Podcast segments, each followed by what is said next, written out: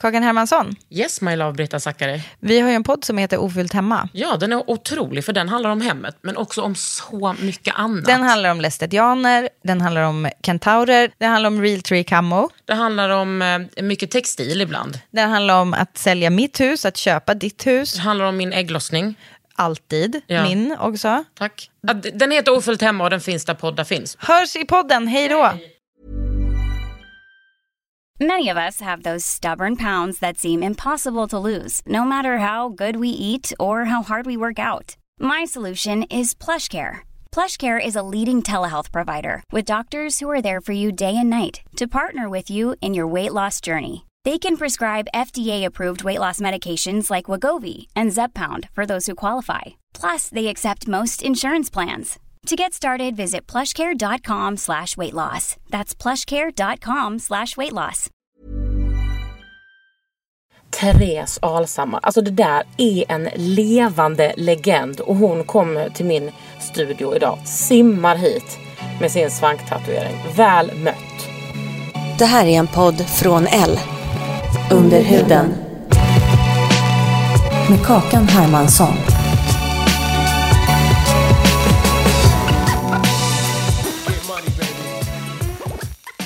Jag blev liksom eh, så eh, glad när du blev andfådd när vi gick upp för trapporna. okej. För jag tänkte att du är ju en atlet. Ja, eller Alltså- för detta. Mm. Ja men du är, alltså kolla på det, du är ändå en atlet. Ja, jag gillar att träna. Mm. Ja. Och så tänkte jag, gud du blev ändå lite andfådd som jag. Men Jag tycker liksom alltså- att jag är en atlet som tränar två, tre gånger i veckan. Hehe. Ja men, ja men det är det ju. Alltså, Mm. Att vara andfådd är ju bara ett tecken på att man har gjort en liten ansträngning. Det är ju så här, som en pepp. Precis. Det ska man ta som en bra sak. Jag tror folk Ja. ger upp för lätt. För man tänker så åh nej jag har varit andfådd. Det är ingen idé att ens Precis. försöka. Men att bli andfådd är en så här, Är det så fel? som ett härligt kvitto på att det kostar Precis. lite. Och kostar lite är bra. Alltså i kroppen. Det är det man ska ha som Mm. inställning. En sak undrar jag. När man är simmare. Mm. Det här är en riktigt random fråga. När man är simmare. Jag förstår ju att axlarna blir breda på grund av att man får extra muskler. Mm. Men vilka muskler är det som... Alltså är det de som sitter precis här? Vid liksom där axeln... Boop, Nej, inte de liksom som axelklaffsmuskeln. Utan mer axelvaddsmuskeln, inte den. Nej. Utan mer ryggen. Att man jobbar jättemycket med ryggen. Våra största muskler är på kroppen. Alltså jag tror väl någon benmuskel större. Men annars är det våra lats, alltså våra latissimus.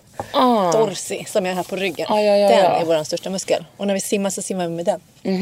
Så, så här, missuppfattningen är att man simmar med, man simmar, man rör ju armarna. Mm. Men man tar i från ryggen. Och därför blir man bred över axeln. För att den muskeln går upp och fäster här Fy omkring. fan. Alltså jag är så glad för att jag ställde den frågan. För jag har verkligen undrat det så simma. många år. Men varför började du simma? Min mamma simmar så jag började simma när jag var jätteliten Ja. utan helt utan Inget egen val. Ingen Ja. vilja. Ja. I ska du Therese. Mm. Du ska i vattnet. När lärde du dig simma? När jag var fyra. Jag hade inte ens fyllt fyra. Nej. Jag lärde mig simma av min treåriga kompis i Grästorp. Ja, grymt. Själv när jag var, när jag skulle fylla fyra. Vad roligt. Ja, Fan bra. det kunde liksom blivit någonting om Det mig. med- bli. Ja, varför det- slutade du simma då? Nej men jag slutar aldrig simma men jag, tyck, jag är ju en vattenperson som jag liksom har berättat för dig. Mm. Ja. Men jag är inte en... Den där utmaningen för mig är inte så kul alltså. Tyckte inte att det är... Men för mig, jag tror inte heller tyckte det var så jättekul. Men det som min mamma gjorde bra och som man ska tänka på. Det är ju liksom miljön. Så att min mamma tog mina två bästa kompisar från dagis. Och satte ihop en grupp som hon var simtränare för. Som jag simmade i. Ah. Och sen när jag var tio, då, hade jag, då testade jag massa olika idrotter. Då frågade de mig, min mamma och pappa, vilken idrott vill du fortsätta med för att liksom börja ta mer tid. Och så sa jag simning, det har jag roligast. Och det Mm. var liksom inte för att jag gillade att simma utan det var för att liksom miljön. För att mina Men så var det med mig med mina... har- Att alla spelar handboll liksom. På Gunnelsbo där jag är från i Lund. Ja. Ja, och då blir det där man vill vara. Men var det som att du... Vilken nivå hade din mamma legat på? Min mamma simmade OS i München 72, så min mamma var duktig Ja. simmerska. När kände du att du... Du bara fan jag har något alltså. Nej, det gjorde jag faktiskt ganska sent. Jag var nog... ja, Men jag, I simning kan man bli väldigt duktig tidigt. För man har inga så stora vikter utan man jobbar med sin egen kropp och det är jättemycket teknik. Och inte så mycket muskler utan man ska ta sig fram. Minimera motstånd i vattnet liksom. Vara så lätt i vattnet för att vara smal. Eller liksom långsmal, som en båt. Och eh, det kände jag väl kanske när jag var 14. Så sent? Ja, det är ganska sent. Men eh, jag- kände alla andra det när du, när du var yngre? Nej, jag tror inte det. För när jag var yngre så simmade jag bröstsim för det simmade min mamma. Så tänkte Mm. alla så här, du ska bli bröstsimare för det var din mamma. Och sen när jag var 13 så bytte jag klubb och träffade en tränare som sa så här, nej men det där passar inte alls dig. Det passar dig mycket bättre att simma ryggsim eller frisim. Och då bytte han simsätt på mitt och specialsimsätt. När man simmar ryggsim, krålar man ryggsim då? Ja, så här liksom, Fy fan vad jobbigt. Varför valde du det? Det låter helt vidrigt. det är jättebra. Man får andas hela tiden. Det är därför jag kanske blir så här andfåddlet. Ah, då Där ligger man inte bara och matar och matar Ja. och matar. Oh, fan, det måste vara så jävla jobbigt. Nej, det är inte, nej, alltså, det är mer, nej, det är inte jobbigt. Ingenting är jobbigare än alltså, Tekniskt jobbigast är ju fjärilsim. Ja. Det går liksom inte att simma löst. Det måste man alltid simma ganska hårt. Det kan jag säga att det har jag testat en och annan gång. Ja, och det funkar. Nej men alltså. Nej men tänk du vet, när man är barn och ser någonting på tv. Man bara, jaha varannan tar de med Ja, andningen. tar andas de och varannan inte. Och så testar man det och så går det en, alltså går en och en halv gång. Och bara... Men, Nej, men du, vet det. men när fastnade du för fjärilsim? Ja, men det, det var mycket senare. Som en liksom rolig utmaning. Alltså, kan man simma frisim då kastar man fram ena armen. Fjärilsim bara kastar fram bägge och sen ha lite Vad, men, vänta, vad menar du med frisim? Är det krål. krål? Ja, det är krål. Det är frisim. Kan Men- det inte bara heta krål då? Jo, men när man tävlar så tävlar man... Det heter frisim. Mm. Liksom det simsättet heter frisim då för att man får välja. Och, och, Så att förr i tiden så kunde man välja, nej men nu ställer jag och simmar lite bröstsim här för frisim är fritt sim. jaha. Men crawl är ju snabbast simsättet så att alla väljer ju crawl. Men vad är då bröst? Det är bröstsim så här. Alltså det, Det finns som man- folk som simmar snabbt sådär. Ja, ja, fast inte snabbare än man skulle göra crawl. Nej. Men teoretiskt, du kan ju ställa dig på en barnsimtävling. Ibland är det någon som faktiskt väljer någonting annat. Fan vad coolt. här, när det är 50 meter frisim så kanske någon bara, jag vill simma fjärilsim. Så in och simmar fjärilsim. Ja. Men blev din eh, mamma liksom eh, glad för att du valde den banan? Ja, jag tror hon var ganska... Hon var, hon var glad, men hon var nog också ganska bestämd med att jag skulle vara i den Ja. miljön. De ville nog... De ville, jag har ju pratat med dem efteråt, för jag har själv fått barn. Tänka så här, hur gjorde ni det här och varför var Mm. ni så ihärdiga i att... Jag byt, de bytte klubb på mig, men inte trivdes. Så bytte Mm. de liksom miljö till ny tränare och så här. Så det skulle kännas stimulerande och utvecklas, utvecklas jämt. Och det har jag frågat dem sen. Och då sa de, men vi vill gärna att du skulle simma över tonåren. Så att man har någonting att göra. Så att man inte blir sysslolös. Och min pappa ville framförallt att jag skulle ha liksom goda vanor för livet. Han är inte från den tävlingsnischen. Alltså, min mamma har ju tävlat väldigt tävlingsinriktad. Min pappa är mer lagidrottare. Och tyckte liksom att man träffar vänner inom idrotten. Och man får goda vanor för livet som han ville att jag skulle få. Det kan jag. Fick du det? Ja, det fick jag. Ja. Ja. Alltså jag hade en jättestark revolt i tonåren för att, man, för att jag nog var ganska hårt drillad. Du, du bara fuck frisen, jag kommer köra på rygg. Det var liksom din revolt. Det var liksom det. Ja, men, ja, men i olika former. Så här. Ja, jag var nog ganska... Nej, jag, var, jag var nog ganska normal tonåring men jag var ganska vild och gick ut mycket. Och sen flyttade hemifrån när jag var 16. Det är ganska... Och då så du kunde kombinera livet som liksom ändå elitidrottare med att vara party animal. Ja, lite det kan man. Om man är ung kan man Ja, nu så komma måste iväg man mycket. Nej, nu går det, har man fyllt 30 så går saker och ting långsammare. Ja, jag tyckte det Eller var kanske 35. Jag vet inte. innan 30. Nej. Tyckte jag att eh, bakfyllorna blev grova. Mm. Var inte elitidrottare heller då som jag är nu. Men när blev du liksom en offentlig person i simningen? Ja men där när jag var 14 ungefär. För det gick väldigt fort. Från att ha varit bröstsimmare och varit liksom en av de, ja men inte alls en av de bästa ungdomssimmare utan inte ens var i ungdoms-SM-final. Till att eh, vinna senior-SM som 14-åring. Så det gick liksom så här på ett år när jag bytte simsätt. Och då var det väldigt, ja oj hon flöt bra och simmade snabbt ryggsim. Ja. Men kan man tävla för Sverige i OS när man är 14? Ja, det kan man. Och nu har de, ja, men nu kan man det. Men då var jag inte, då, hade jag, då var jag uttagen till ett EM. Och min tränare jag jobbade med, som jag hade då, var, han la jättemycket grund för mig. För man blir som mest påverkningsbar när man är ung. Och han var väldigt vettig och sa så här, nej men jag tycker du ska jobba på i lugn och ro. Så vi tackade nej till det första mästerskapet. Då var det ett EM som jag var uttagen till.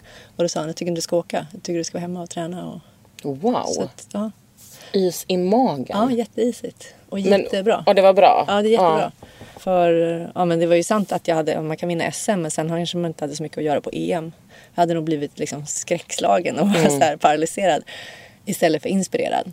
Och eh, man måste ju ha utmaningar som är anpassade och kalibrerade så att man kan klara av dem. Så att han var väldigt duktig på det och också att det inte handlar om att jaga ja, medaljer utan man ska hitta saker som man själv blir motiverad av.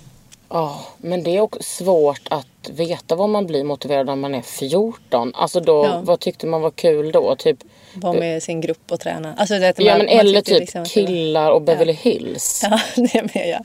men att man det, hade det liksom- fyran på prov fick man gå, jag fick spela in det och se när jag kom hem Ja. från träningen. Ja. Ja just det, det var det där man Ja. höll på med. Jag tvingade mina föräldrar att spela in sporten. Nej. Jo men jag kunde inte missa om det var något reportage från Allsvenskan, alltså handbollen. Oj. Elitserien heter det. Mm. Vad roligt. Ja. Men jag var besatt. Är du lika besatt fortfarande? Absolut inte. Men det var liksom, jag skrev refer, alltså så här, referat i min dagbok om så här, bara liksom elitseriematcher. Oj, vad kul. Bara När jag tänker att jag kunde lagt ner tid på annat. Men det gjorde jag ju också så småningom, som tur var. Men när slutade du? Du lät ju som att du hade alla. Ja men det här var liksom herr elitserielag tyckte jag var kul. Men jag, var, jag slutade när jag var på, efter gymnasiet. Men jag var inte bra på handboll. Jag bara var med i ett bra lag. Okej. Och det, jag var inte bra, det är inte mer med det. Men eh, Men du hade stor kunskap om det. Det är ju en grej. Verkligen. liksom om, jag hade värt. mycket bra teori men det fastnade inte i kroppen. men, men sen, när gjorde du ditt första internationella mästerskap? Eh, det gjorde jag ganska mycket. Så det här var ju då, eh, jag tror jag gjorde 94. Så det här var 91 vann jag eh, EM, eller SM första gången. Och sen 94. Mm. Du fick vänta tre år. Eller 93 eller 94. Ja, precis. Ja, där. Hur gick det då? Då kom jag fyra. Och var ni nöjda med det eller liksom Ja, var men det... då var det, nog- det är en ganska bra placering. I efterhand kan man ju liksom, man kan ju ändra historien till vilket som i efterhand. Mm. precis. Men jag tror att det var ganska bra. Det är ju både liksom, det är ju såklart det är jättehärligt att få framgång lätt. Mm. Men det är också bra att man får jobba på det. För då lär man sig tricksen och knepen hur man Mm. ska fortsätta utvecklas. Och 94, när är du född? 77. Då var du liksom en, en, liksom en cool tonåring. Vad tyckte du om liksom medias uppmärksamhet på dig? Hade den börjat liksom... Nej, den började inte förrän jag tog min första medalj. Och det gjorde jag då 90... Ja, vad säger jag? 97. Jag var med på OS 96 i Atlanta. Och då var jag simmad då som det heter B-final, hette det då. Eh, och sen eh, året efter då kom jag trea. På, då hade, jag- upp tills det här då hade jag simmat ryggsim. Så bytte jag och så började jag simma frisim. Tänkte att crawl, det går ju snabbare, där är man roligare. Så då bytte jag och då tog jag eh, EM-brons på 50 meter crawl. Och den sommaren då, det var 97, då visade jag även upp min tatuering i sanken. Alltså, tänk att du sitter i min studio Therese, att jag får prata om din tatuering. Nej, Nej men det. Ja. är... Nej. Nej men, du, nej, men vet du vad, nu ska jag... Jag ska få dig att känna att, att stolthet över att du har diva tatuerat i svanken. Please. Nej men alltså du måste förstå att, du är, att det är legendariskt. Ja, det Det är ju så legendariskt att min kompis har gjort en likadan tatuering. Nej. Jag har ju Jag, visat den där mig, men jag tror bilden. är ju- fortfarande att det är som ett Nej! hoax, att det är ett skämt. Nej, det Ja. är riktigt. Pia har gjort en, en likadan tatuering. Ja, grattis Pia, gud vad roligt. Men ja. förstår du hur, eh, alltså, hur legendariskt det är om man kan göra en sån tatuering och folk inte ens frågar vad det är. Att man bara förstår, vår generation förstår vad det är. Men det, alltså, det, var ju var, det var ju liksom som att du... Det var ju som ett buzz om dig. Ja. Som, också, som handlade om dig som grym simmerska men som också var om dig som en annan person. Mm. Var det för att ehm, jag, jag känner att jag är för ung för att kunna sortera hur det var. men var det för att du var en diva på riktigt? Ja, men till, jag var nog det i början. Alltså, Ja. Mm. Det är nog ganska divigt att visa upp den där tatueringen i media, tänker jag. Att det handlar egentligen om simning. Men jag valde ju att då titta här. För den syns inte om inte jag drar ner min baddräkt lite. Nej. Så att, men du eh, gjorde det liksom bara lite nonchalant när du liksom gick upp på din lilla pall. Jag tror så här faktiskt. Jag hade en kompis ehm, och han berättade, en simhoppskompis. Han berättade för någon journalist att jag hade den här tatueringen. För han tyckte det var väldigt coolt.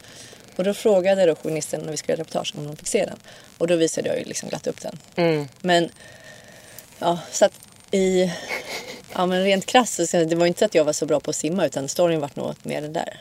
Alltså, ja. Men du menar ju just då? ja, just då. Mm, just då. För helvete om man kollar din Wikipedia. Det man blir utmattad. Man bara scrollar och scrollar. Det är så mycket guld. Och sen är det också andra medaljer. Ja. Helvete vad du har tagit medaljer. Ja, ja, sen simmar jag jättelänge. Ja. Så jag började så, sen simmar jag jättelänge. Ja, jättemånga. Men, ja, det var liksom i början av din karriär. Blev du mindre divig sen?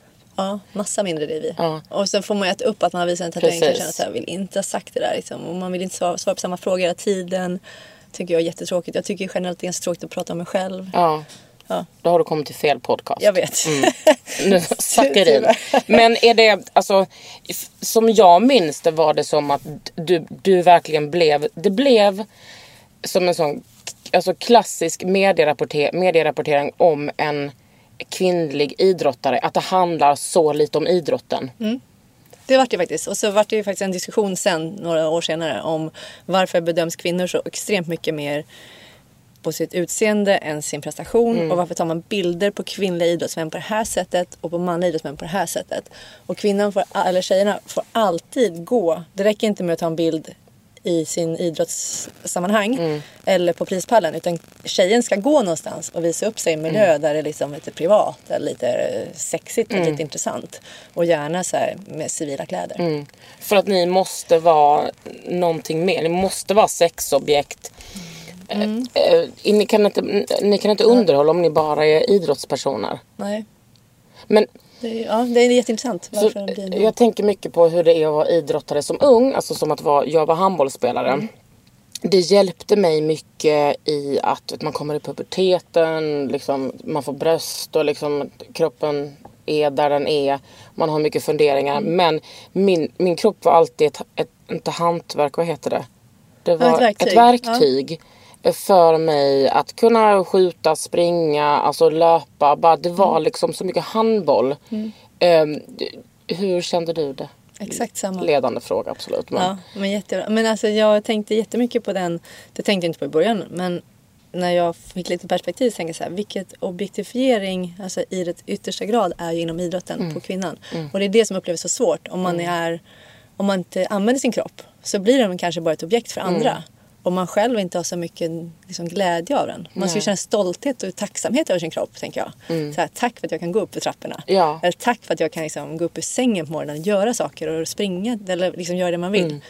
Det är en otrolig frihet. Och den försvinner mycket om man då bara ska betraktas som snygg eller yta. men det blir ju ändå ett, alltså för mig då i shorts, eh, svettig tröja, pannband, en tofs och skor. För dig är det något helt annat som alltid visade upp dig i baddräkt eller någon annan slags dräkt. Ja.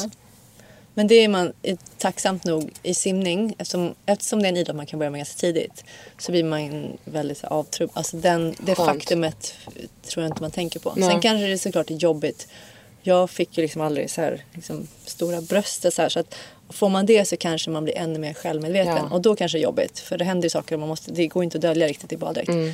Men jag tänker också att man blir ganska avtrubbad. I simhallsmiljön så är det ganska sällan som folk kommenterar på andras kroppar. Alltså folk som är simmare. För man ser liksom inte det. Mm. Nej. För man är Man ser bara den där diva-tatueringen. ja, det, man ser bara den svarta linjen i botten. Precis. Men du, du, det kändes, du var också föremål så himla mycket för diskussion om eh, olika, men liksom alla de här olika baddräkterna, simdräkterna. S- Det är så jag minns det liksom från Ja. typ 20-talet. Att det var liksom ett, det var liksom det var mycket om dig. Det och, och då hade det nästan kanske redan...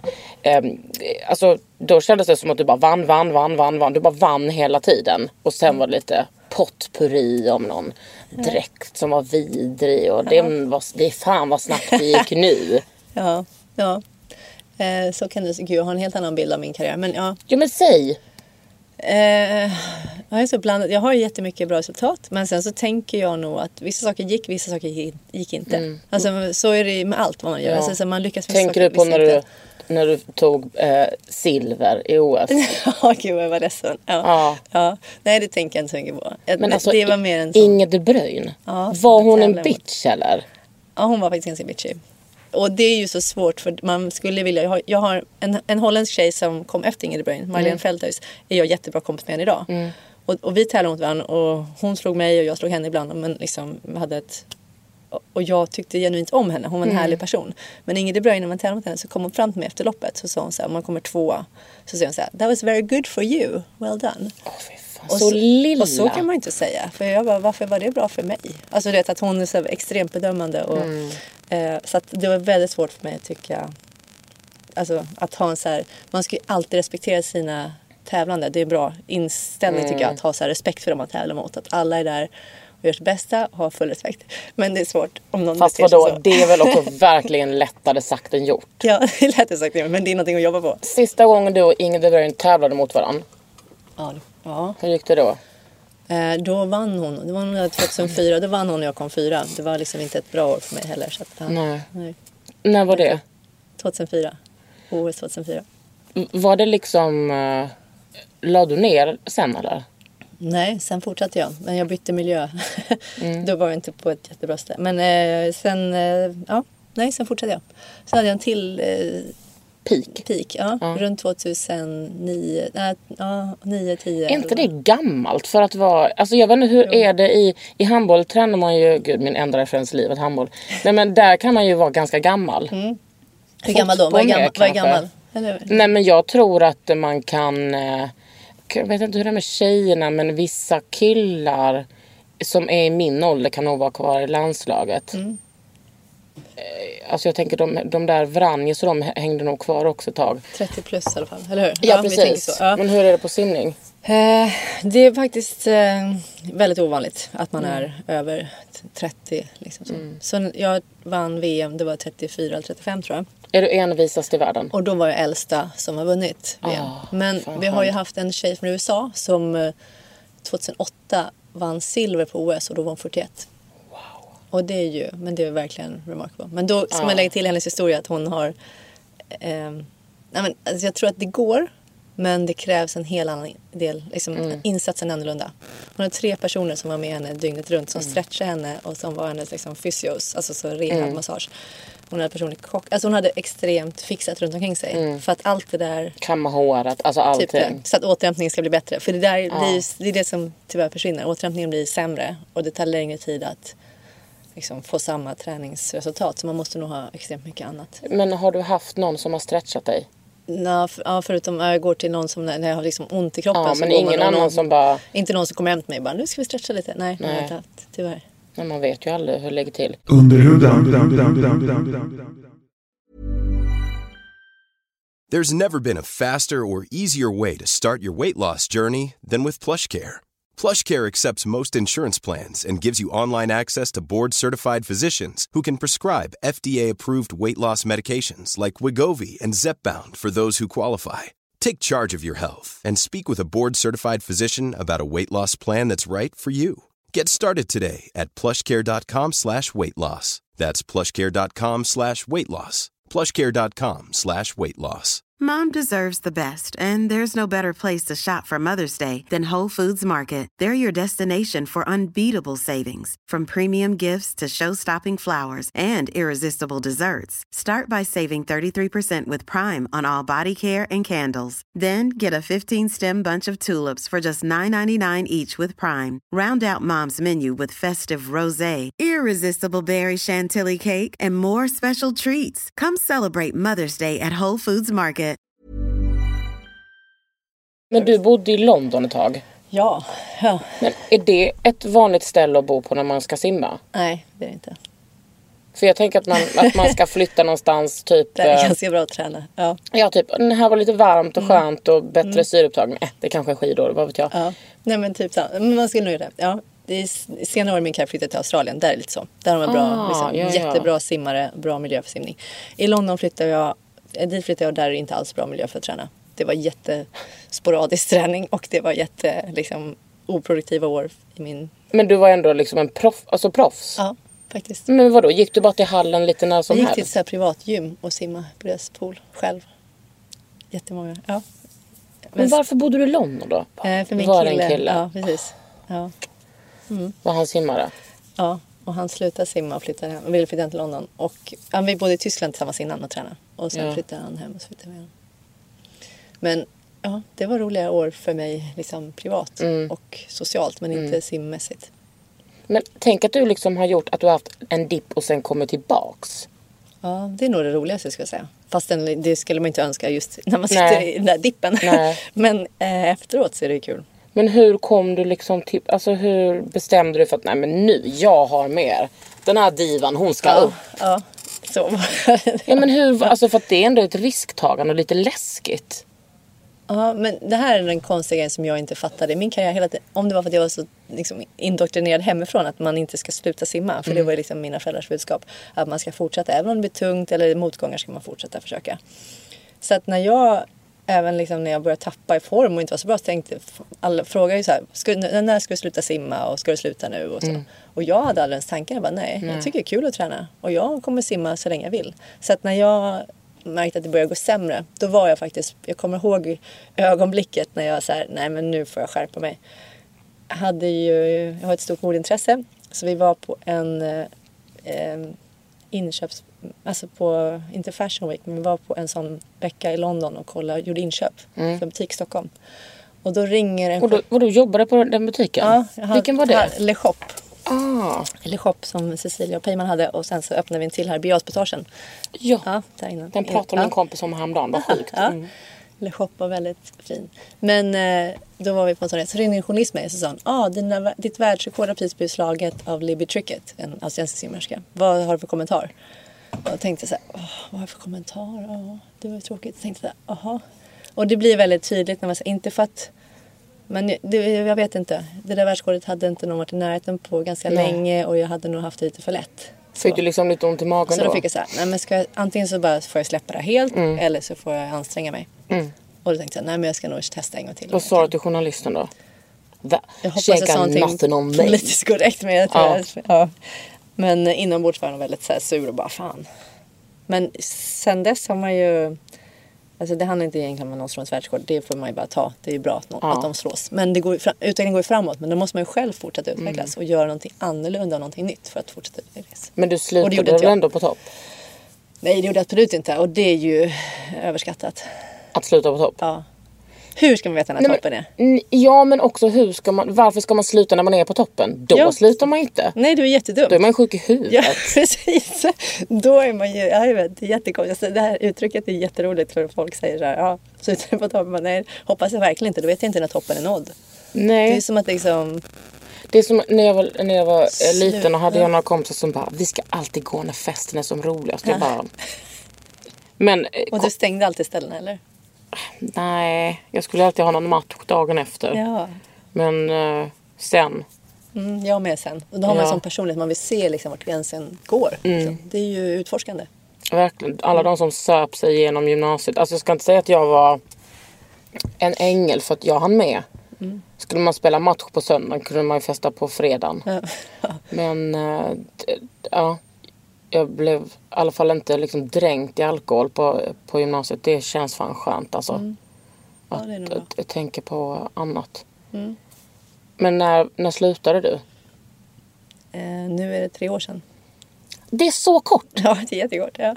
Ja. Fick du identitetskris då? Eh, t- alltså, den här frågan har jag fått och jag har tänkt på det jättemycket och det hade jag kanske fått mer om jag inte var så gammal. Förstår du? När man blir äldre och jag hade, ja, nu har jag två, jag hade barn, jag hade barn sedan innan så jag, hade, jag fick ju barn och så försökte jag komma tillbaka till simningen. Ja. Och sen slutade jag. Och eh, jag hade liksom, då har man en ganska trygg identitet i sitt liksom, liv. Mom life. Ja, men man har så här, man, man är mamma, man är någons partner och man har, ja men så. Om man är yngre eller om man slutar så här för att man får en skada eller ganska plötsligt, då tror jag att det kan vara svårare. Då har man inte det där ordnat. Nej, och så är det mycket what if. Mm. Vad, vad kunde ha hänt? Men är du liksom, är vattnet ditt naturliga habitat?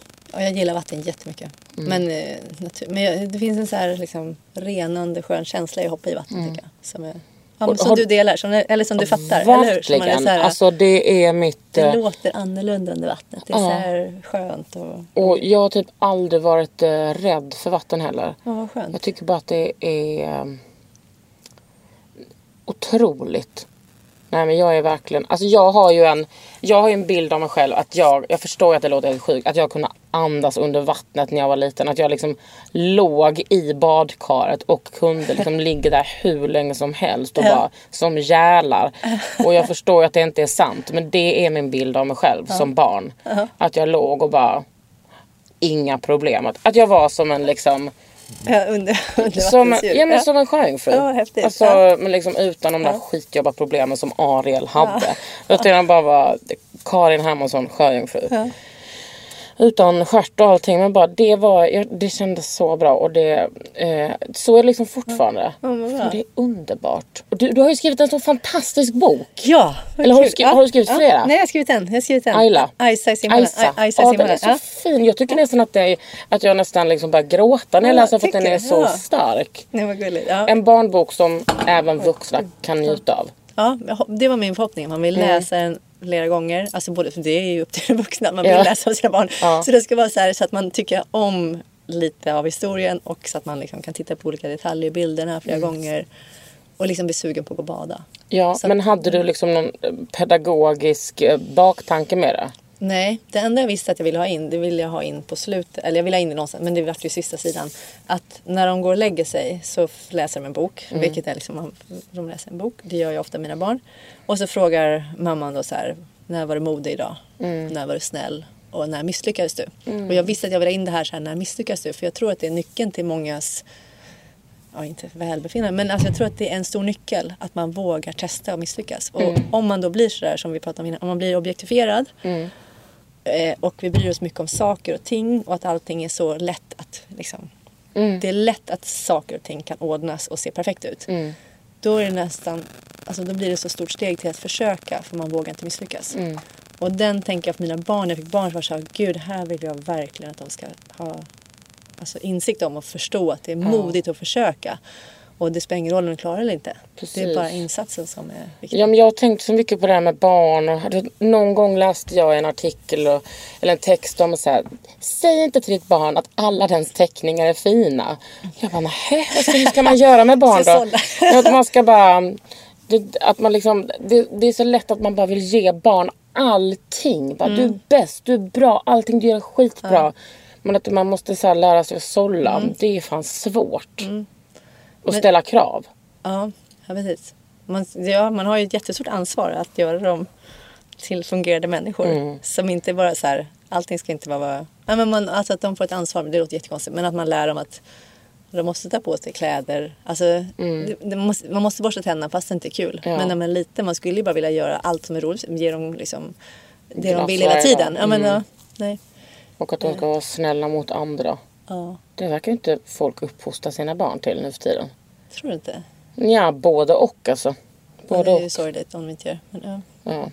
Men det, handlar, det här med teckning, jag fick bästa tipset av en annan psykolog. För det här tycker jag, det är mitt, liksom, när jag tävlar så var det ett jättestarkt intresse att läsa om olika teorier. Psykologiska teorier. Och just det här med teckningen med barn.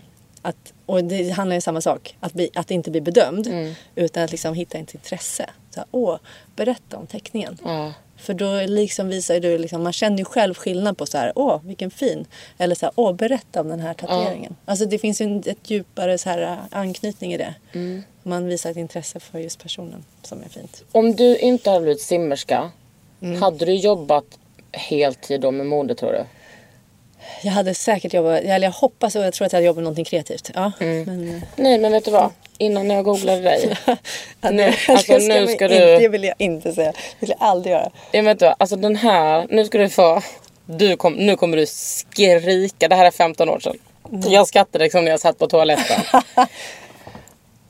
det här är tre, lördag 3 juli 2004. Simmerska eller sömmerska? Både och. Mitt under OS, OS-uppladdningen lanserar Therese Alshammar sitt eget klädmärke FF. det kan nej. stå för fucking fåfäng. Jag vill göra simmarsverige lite vackrare säger 26-åringen i en stor intervju. Ja, den är härlig. Gud, nej, men det Ja, där är gud, också ja. medias så här bild av att du skulle vara en fräck diva. Så klart att de väljer sånt där. Ja, precis. Det blir så otroligt lätt att hamna i mall. Ja. För det vill, jo men det jo tack. Ja. Det där Ja. är ju jag också med om. Ja. Men, men du, alltså du är ju verkligen. Det känns ju som att du är liksom eh, top notch intresserad av mode. Ja det är nog. Ja, det Gud, jag kommer ihåg när jag Ja. såg det på, såg det på Gröna nu på VIP-öppningen. Jag bara, hon är, nej men hon har alltid så coola kläder. Du ser så jävla cool ut. Det är snällt, tack. Men jag, alltså, jag, och jag, det här är liksom en sån här sak som nu är så här officiellt samma.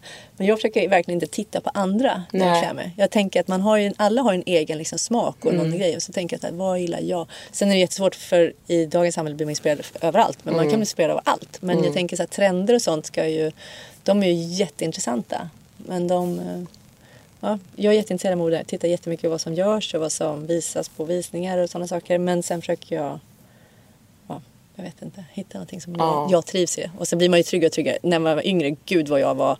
Hade ful osäker stil. Och det är ingenting Ja, som jag du- tycker är dåligt. Jag tycker det är ganska bra. Alltså, Ja. Jag tycker det är bra att man kan omfamna och ha så här jävligt fula grejer och våga ha konstiga saker. Nej men snälla Lara, jag hade dreads. Vi tar inte oss. Ja, men. Alltså jag hade dreads härifrån, liksom Ja. här och så jättelånga och här.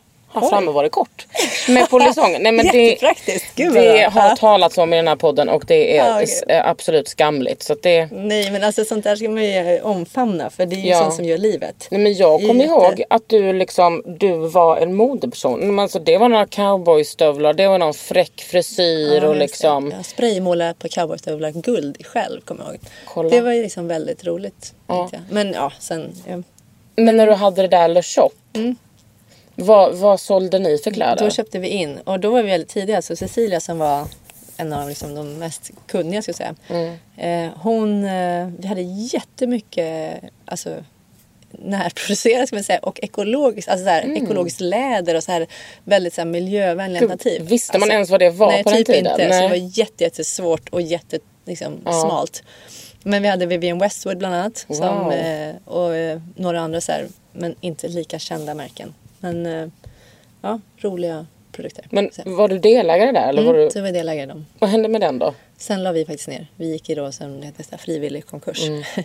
ja, för att det, var, det är ganska tungt. Nu kanske modesverige ser lite annorlunda ut men jag tror samtidigt det är tufft att ha Mm. butik i Sto- Stockholms innerstad. Gud ja. Om man har så här smalt utbud. Och, ja. ja. Men saknar du det? Att jobba på det sättet med mode? Jag saknar kanske... Nej, jag saknar ja, men vissa grejer. Vissa aspekter av det. Ehm, sen så är det så dubbelt. Jag, tycker man kan, jag kan gå runt och ha dåligt samvete att jag tycker det är så intressant med sån ytlig produkt som kläder. Same. Alltså Ja. verkligen same. Alltså, så att, jag kan bli så här, jag vill inte prata om det för jag bara, åh, det här är liksom ett intresse som drar i mig som jag tycker är jätteintressant.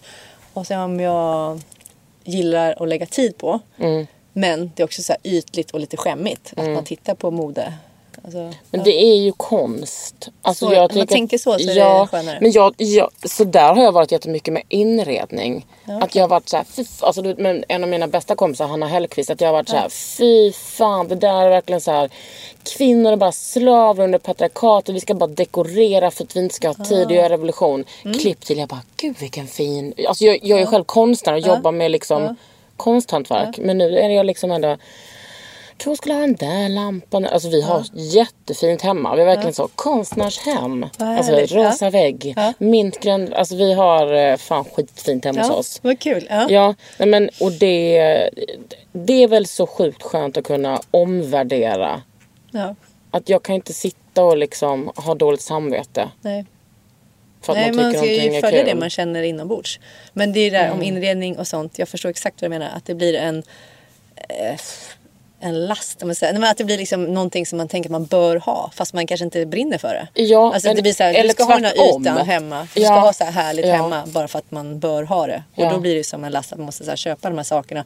Inreda så här fint och ha. Inte att det kommer liksom som en önskan eller längtan. Jag vill ha det Men här jag, men jag menar tvärtom. Att jag tycker att folk som är sådär brinner för heminredning på riktigt. Jag bara, men släpp det. Ni måste, fan lägg inte så jävla mycket tid på det. Lägg tid på typ kvinnans frigörelse. Men sen så bara, vet du vad man kan göra både och. Ja, det borde man hinna med. Ja men sluta typ skuldbelägga andra kvinnor.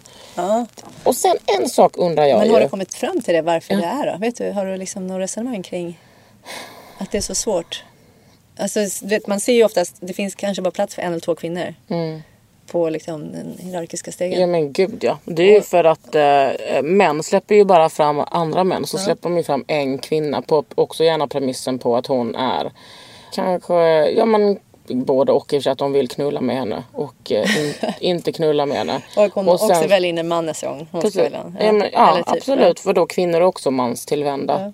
Det är inte mer med det liksom. Men det måste man ju kunna ändra på genom att då, man får ju tänka på att man oftare, jag tror man mår bra av att tänka på att det finns också kvinnor som väljer andra kvinnor. Gud, alltså man hela- måste ju se det så här. Det är så svårt att göra någonting Ja, men alltså hela mitt. Ja. hela mitt liv. Om man tänker mitt privata liv och liksom där de människorna omkring mig. Där väljer ju kvinnor och kvinnor hela tiden. Det är ju bara liksom i den stora skrämmande världen som är väldigt manstillvänd. Men jag tänker att vi... Alltså människor blir ju... Feminismen vinner ju mark. Alltså mer och mer och man eh, kanske kritiserar sin egen manstillvändhet eh, då och då. Och, eh, men det är ju liksom...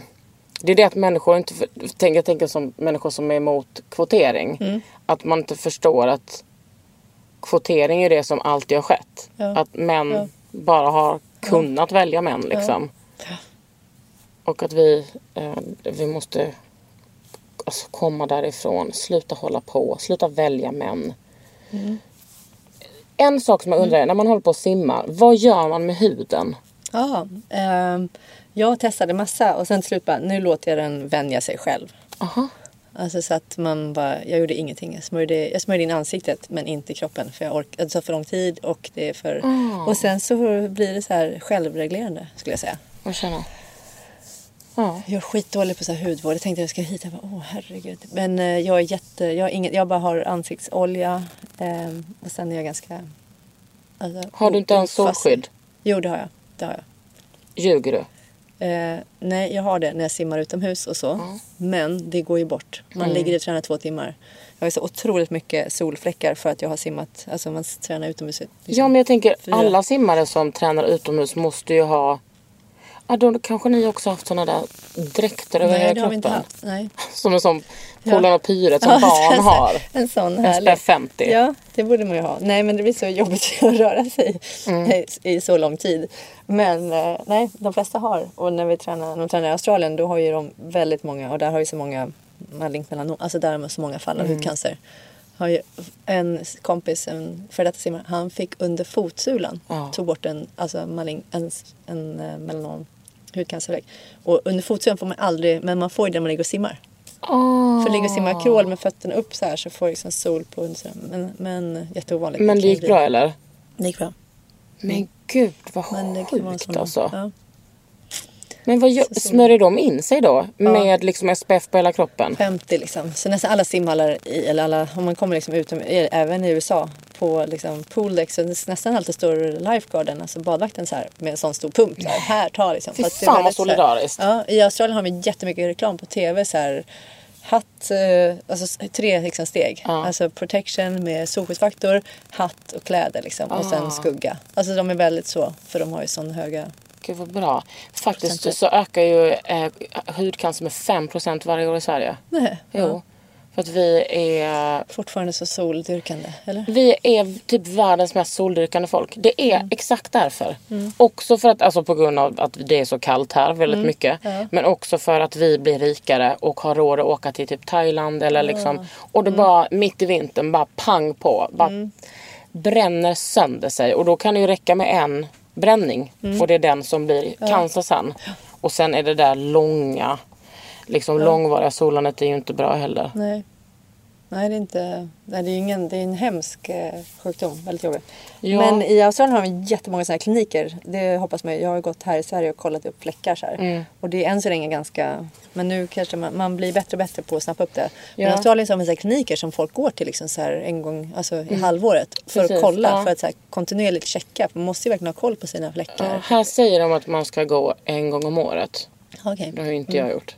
Jag har gått en gång och tagit bort två och de var godartade. Ja, okej. Ja. Men det tar ju ganska lång tid att utveckla malignt melanom. Mm. Så du ska ju liksom... Ja. Så att du får ju bara hålla koll på så att de inte blir oformade och inte så jätte, jättemörka. Nej, Det det och farligaste. ta en titt i ditt underliv, Teresa Alshammar. Nej. Nej. men alltså min, och ni som lyssnar. Ja. Nej men för att eh, jag, när jag var och kollade mina så sa hon helt, hon bara, har du något i underlivet? Jag bara, nej. Då ville hon liksom, för att det, såklart, man kan ju ha där. Jag såg att jag hade en här. Oj. Jag har Va? en här under I min... nageln? Ja, Eller liksom under, under? nageln. Men den har jag haft där alltid. Men liksom... ehm, ja, när man kollar upp. Men Mm. du, för jag tänker om man, om man simmar eh, varje dag. Flera gånger va? Upp ner, upp ner, upp ner. Mm. Oftast två gånger om. Duschar man då efter varje gång? Ja, det gör man. Inte tvätta håret? Nej, det gör man absolut inte. Eh, eller absolut inte ska jag säga. Men det är ju nästan. Om man simmar två gånger om dagen. Det är därför man. Om man simmar på morgonen så duschar man. Och sen skulle man inte orka hålla på och smörja in sig. Man ska dit igen på eftermiddagen och simma och duscha igen. Men då, då har du smort in ansiktet. Ja, ansiktet. Ja. För annars den här värsta känslan av att är torr. och man, Alltså, bara man kan inte leva. Men alltså, ja, Men ha, är det liksom som att simmare har någon speciell... Alltså att det är så här.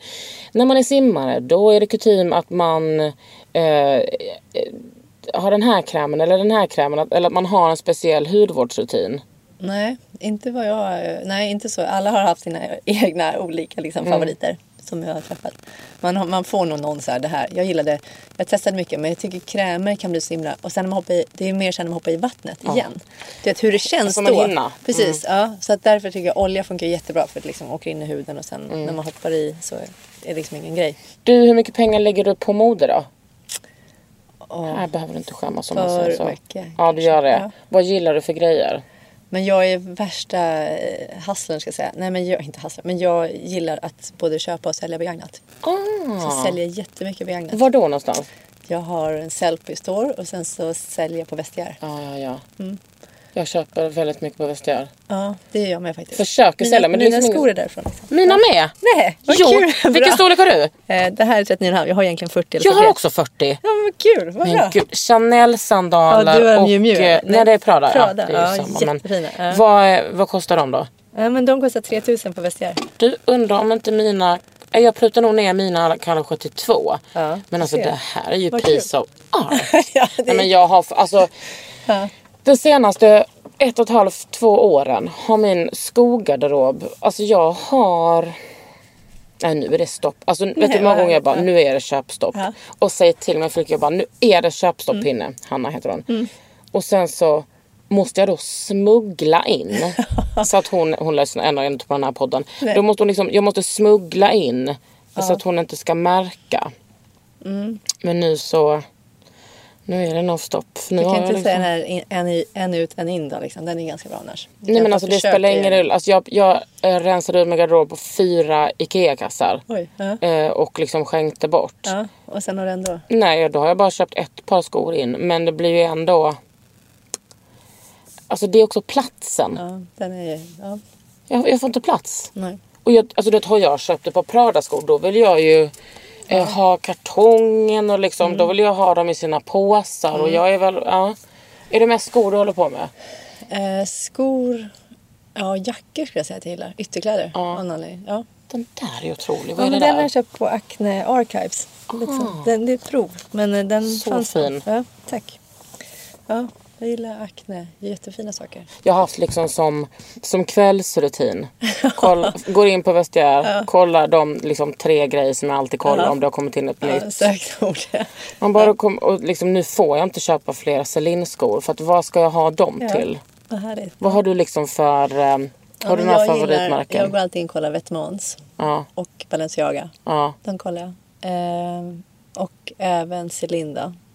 Men ehm, ibland, det kommer in för mycket Celine. Du vet, jag, jag, är så här, jag vill inte lägga så mycket tid. Och bara, det, när det kommer in för mycket tycker jag att det är därför jag gillar den här. Jag tror, jag tror på den här kurerade spacet, att det kommer komma tillbaks. Jag tror det är för mycket val och det tar för lång tid. Och, liksom f- sålla. folk har pengar att eh, eh, shoppa från sådana ställen där det Ja. är exclusive, exclusive. Ja, jag tror att den kommer. Men då är vi ju konkurrenter på liksom storlek 40. Ja, Fast på Prada är jag 40,5. är det? Mm. Ja, okej. ja, men jag kan köpa allt från 39 till 42 beroende på hur mycket man vill ha skorna. Gud, okej. Ja, men det är Så bra att veta. Ja. Jag har liksom ett par skor från um, Marcus Almeida som jag alltså, gråter för att jag inte köpte Med när flames? de kom. Nej, Nej, de är liksom de är randiga, en, en boot med ganska hög klack och den ena klacken är liksom ett M uppifrån och ner och den andra är ett A. Åh, vad fint. De ja. är så jävla snygga och de säljs ju i storlek 38 för typ 2000. Åh nej. Du Men inte i storlek 40. Du kan inte squeeza in en 38 då? Nej, alltså är du galen? Så där gör jag. Jag har inga problem med bara, ja men det funkar. Jag kan ha med en, en kväll. Nej. Ja nej, Nej. alltså de är, men de, de kommer väl om några år. Men du vet det är inga sådana megaupplagor som typ eh, Celine ändå Nej. har eller Ja. Prada utan Nej. det är Det är roligt. Fan, nu ska du, ja, ja. Men nu har jag nästan förbjudit mig själv att jag inte får gå in och kolla på hela sommaren. Nähä, oj. Det är bra. Nej men man kan inte hålla på. Så, Nej, man kan inte kolla hela tiden. Man får kolla specifikt om det är något. man letar efter. Har du köpstopp någon gång Therese? Nej. Eh, Nej det har du ju inte. Det, det säger att du inte har det. nej, jag har inte det. Nej. Nej. nej, jag har inte det. Men jag är väldigt så här, jag har ju, jag är god disciplin. Ja. För det har jag lärt mig i min sport. Ja, det är bra. Det lär Och inte jag mig. jag vet att så här, det här, nu ska jag inte köpa något, då gör jag inte det. Mm. Alltså så. Men det föder ju ett behov av att titta. Så det är nog bra om du, om du säger att du inte ska titta på sommaren så kommer du känna så här i augusti att Nej men jag kanske inte behöver någonting. För det är ju bättre att Nej. titta på de grejerna du har. Kolla på de sakerna du har i din Ja. garderob och bara, aha det här. Och det är ju det som är din kreativa genius. Att Mm. du par ihop det på nya sätt. Att du liksom uppskattar det du verkligen har. Mm. För det är liksom en naturlig del av vår hjärna att vilja ha nytt och mer Mm. hela tiden. Men vad händer med ditt äh, klädmärke? Fucking... FF. Ja. Ja. men det gjorde jag ihop med en kompis. Det la, det la vi ner ganska snabbt faktiskt. Ja. Eh, ja. Gud, många sådana saker jag har testat som var roliga. Vadå? Ja. Nej, men, ja. vad mer? Nej, vi har gjort lite så mössor och sjalar. Men det var med, lite mer med shop. Nej, men jag har bara tänkt att det skulle vara kul att göra saker man inte hittat. Och sen inte Mm. kanske mest, alltså, det, det krävs ju tid och dedikation. Ja. Och jag skulle ju önskat att när jag bodde i London, då var en av mina tankar så här, nu ska jag plugga på, St- på St. Martins. Ja. Men sen så gick det så här, nej men jag kanske ska träna lite. Och så bara, nej jag sökte aldrig in. Och så bara, uh. Men det är en av de grejerna jag kan tänka idag, så här, det här skulle jag ju velat gjort. Men det ska hade du inte kul. göra du. Kanske inte Sankt Martin. Ska du inte bara plugga någonting nu då? Jo, kanske. Vi får se. Hur ser ditt liv ut nu? Nu jobbar jag ju mycket med barnboken för den har Mm. precis kommit. Eh, och med Trygg Hansa som jobbar med eller, eh, om simkunnighetsprojekt för barn. Mm. Vattensäkerhet. Eh, och sen eh, jobbar jag kanske, får se, med lite fler barnboksprojekt. Ja, du måste skriva fler jätteroligt. böcker. Och den där illustratören, vilken Mm, underbar... Ja, så fint. Så levande. Mm, det, var jätte, det var jätteroligt och jättelyckat Mm. tycker jag. Hur mycket simmar du? Jag försöker simma två dagar i veckan. Hur känner du då när du kommer till hallen? Åh, då känner jag så här, åh vad härligt. Men eh, ja, också så här, en längtan tillbaka till att det var så här, kändes bättre. Mm. jag tycker det är härligt att gå dit och få simma. Men det känns ju inte så himla bra. Det känns ganska dåligt varje gång jag hoppar i. Ja. För att jag, alltså för det bara, gör, här, här gick det inte undan. Nej, jag går inte undan alls. Men ja.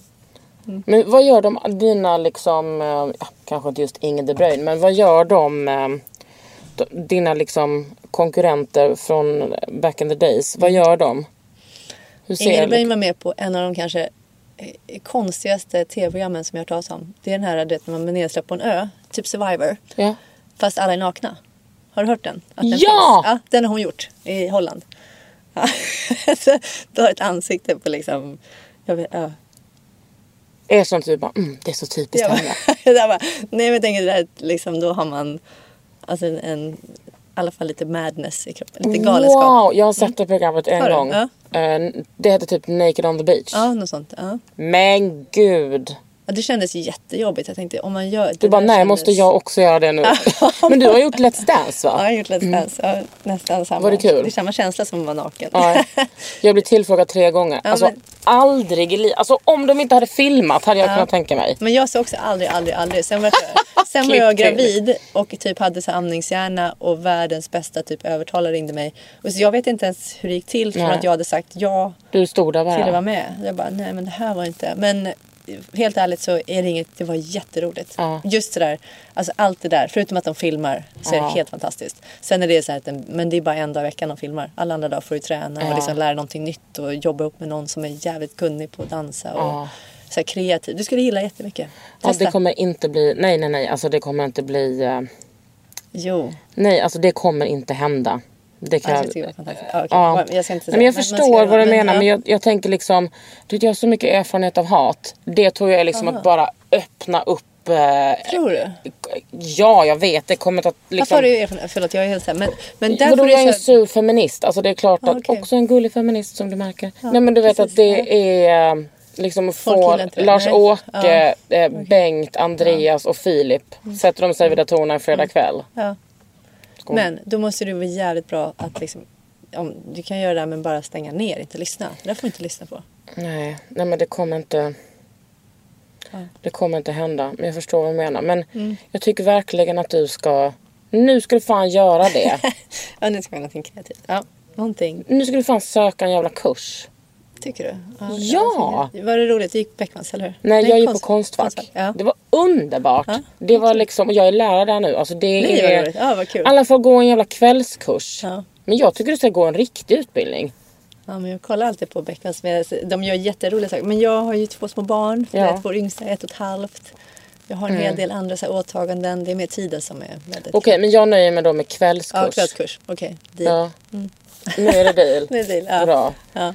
Okej, och du gör någonting då? Du slutar i alla fall du slutar tänka och läsa andras kommentarer och åsikter Ja men det har jag typ ganska mycket uh, slutat göra. Mm. Nej, men man kan inte, man kan, man överlever ju inte. Alltså människor Nej. är dumma i huvudet. Ja, precis. Och det finns ju väldigt lite så ansvarstagande sådana här människor.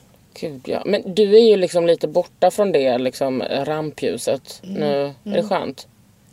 Ja, jag tror att det, det här är en av grejerna. Om man blir en offentlig person så får man ju andras, ås, andra människors åsikter eller liksom bild av en. Och jag tror att det är en stor... Eh, liksom, det finns risk för ohälsa om man tar in det. Mm. Och det spelar ingen roll om det är bra eller dåligt. Alltså, Ja, jag, jag tror inte man mår bra av att ha så positiv feedback heller. För Det så föder liksom ett beroende Ja. i det. Det föder ett, så här, en förväntan om att någon ska Mm. reagera på att man är på ett visst sätt eller berätta hur man är. Och jag tror att vi människor mår jättebra av att ha rutiner och ta ansvar för vårt eget liv och, liksom så, och ha mål och jobba hårt. Mm. Men, eller så här, liksom jobba på sin egen utveckling. Men jag tror att om man får för mycket feedback på yta eller liksom även på vad man gör då, då vågar man inte göra saker längre. Nej.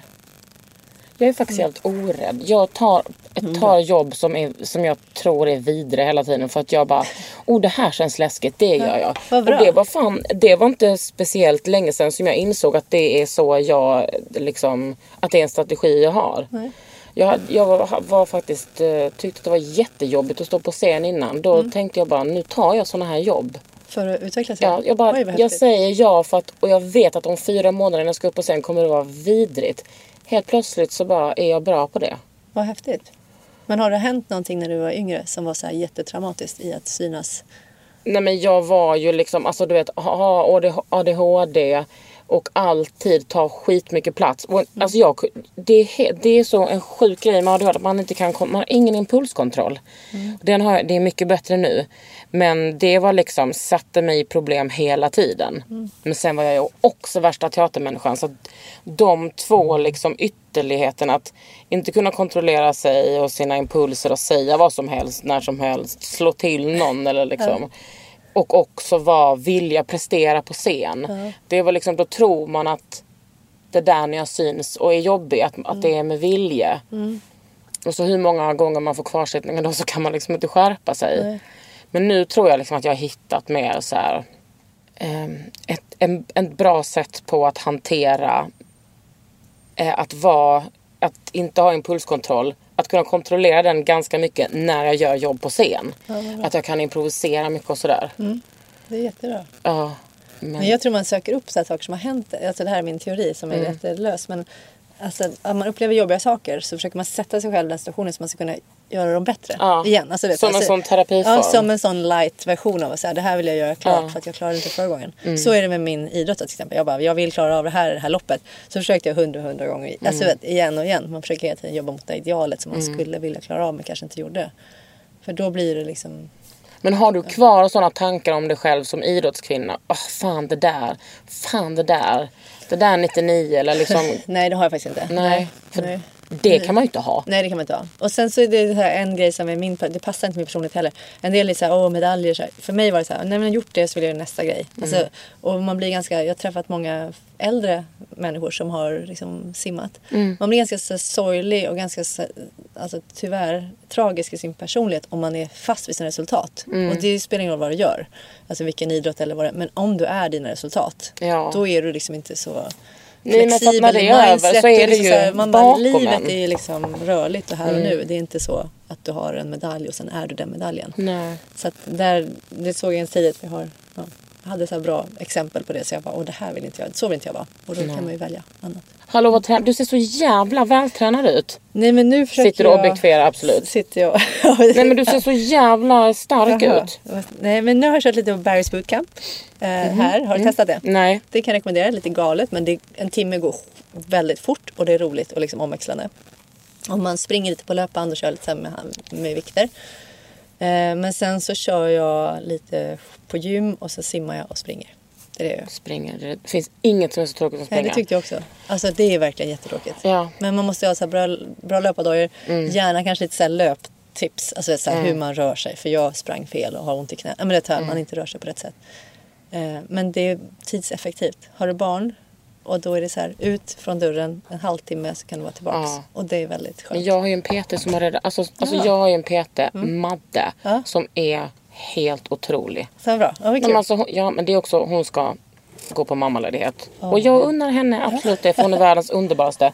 Men jag har, alltså hon har verkligen förändrat mig. Tänk att jag har tränat handboll i 13 år. Och liksom tyckt att det har varit helt okej. Men Mm. När jag är 37, 36, då börjar jag träna med henne och längtar efter träning. Oj vad kul. Det är Alltså betyg. bara främmande människor bara känn på den här stjärtmuskeln. Den är så jävla stora hår. Alltså jag har fått en annan relation till min kropp. Ja, vad kul. Eh, det är liksom som att jag har blivit väckt, inte från det döda för levande var jag. Men jag har fått en annan, det är så jävla coolt. Och jag har varit så jävla provocerad av människor som bara, jag mår så bra av att träna. Jag bara, gör du det men håll inte på att lägga upp det på Instagram. Klipp till Ta en bild på mig Madde när jag gör det här. Ta en bild på mig när jag gör den här höftgrejen. Ja. Ja, okej. Ja. Och imorgon är liksom sista gången jag ska träna med henne innan hon går på mammaledighet. Då får du be om tio, tio övningar Men du det är det jag undrar. Ja. För att hon har, sen hon blev gravid har hon liksom blivit lite så fascistiskt. Jaha, Fascistisk. stenhård. Ja. Eh, hon är också medveten om att jag tycker detta. Och jag undrar om hon kommer göra ett riktigt vidrigt pass för mig så att jag kräks. Ja, vad kul. Ändå lite goal som hon gör det. Ja, vi får se. Mm. Vad roligt. Ja. Ja. Mm. Glöm nu inte, Therese fucking Alshammar, att du ska hålla en crawlkurs för vuxna. Kommer du ihåg att vi pratade om Mm. Jag kommer det? ihåg att prata om det. Ja, Då smsar du mig. då smsar jag dig. Du har lyssnat på Underhuden med mig, Kakan Hermansson och Therese Alshammar. Therese Diva Alshammar. Under huden med Kakan Hermansson. En podd från L.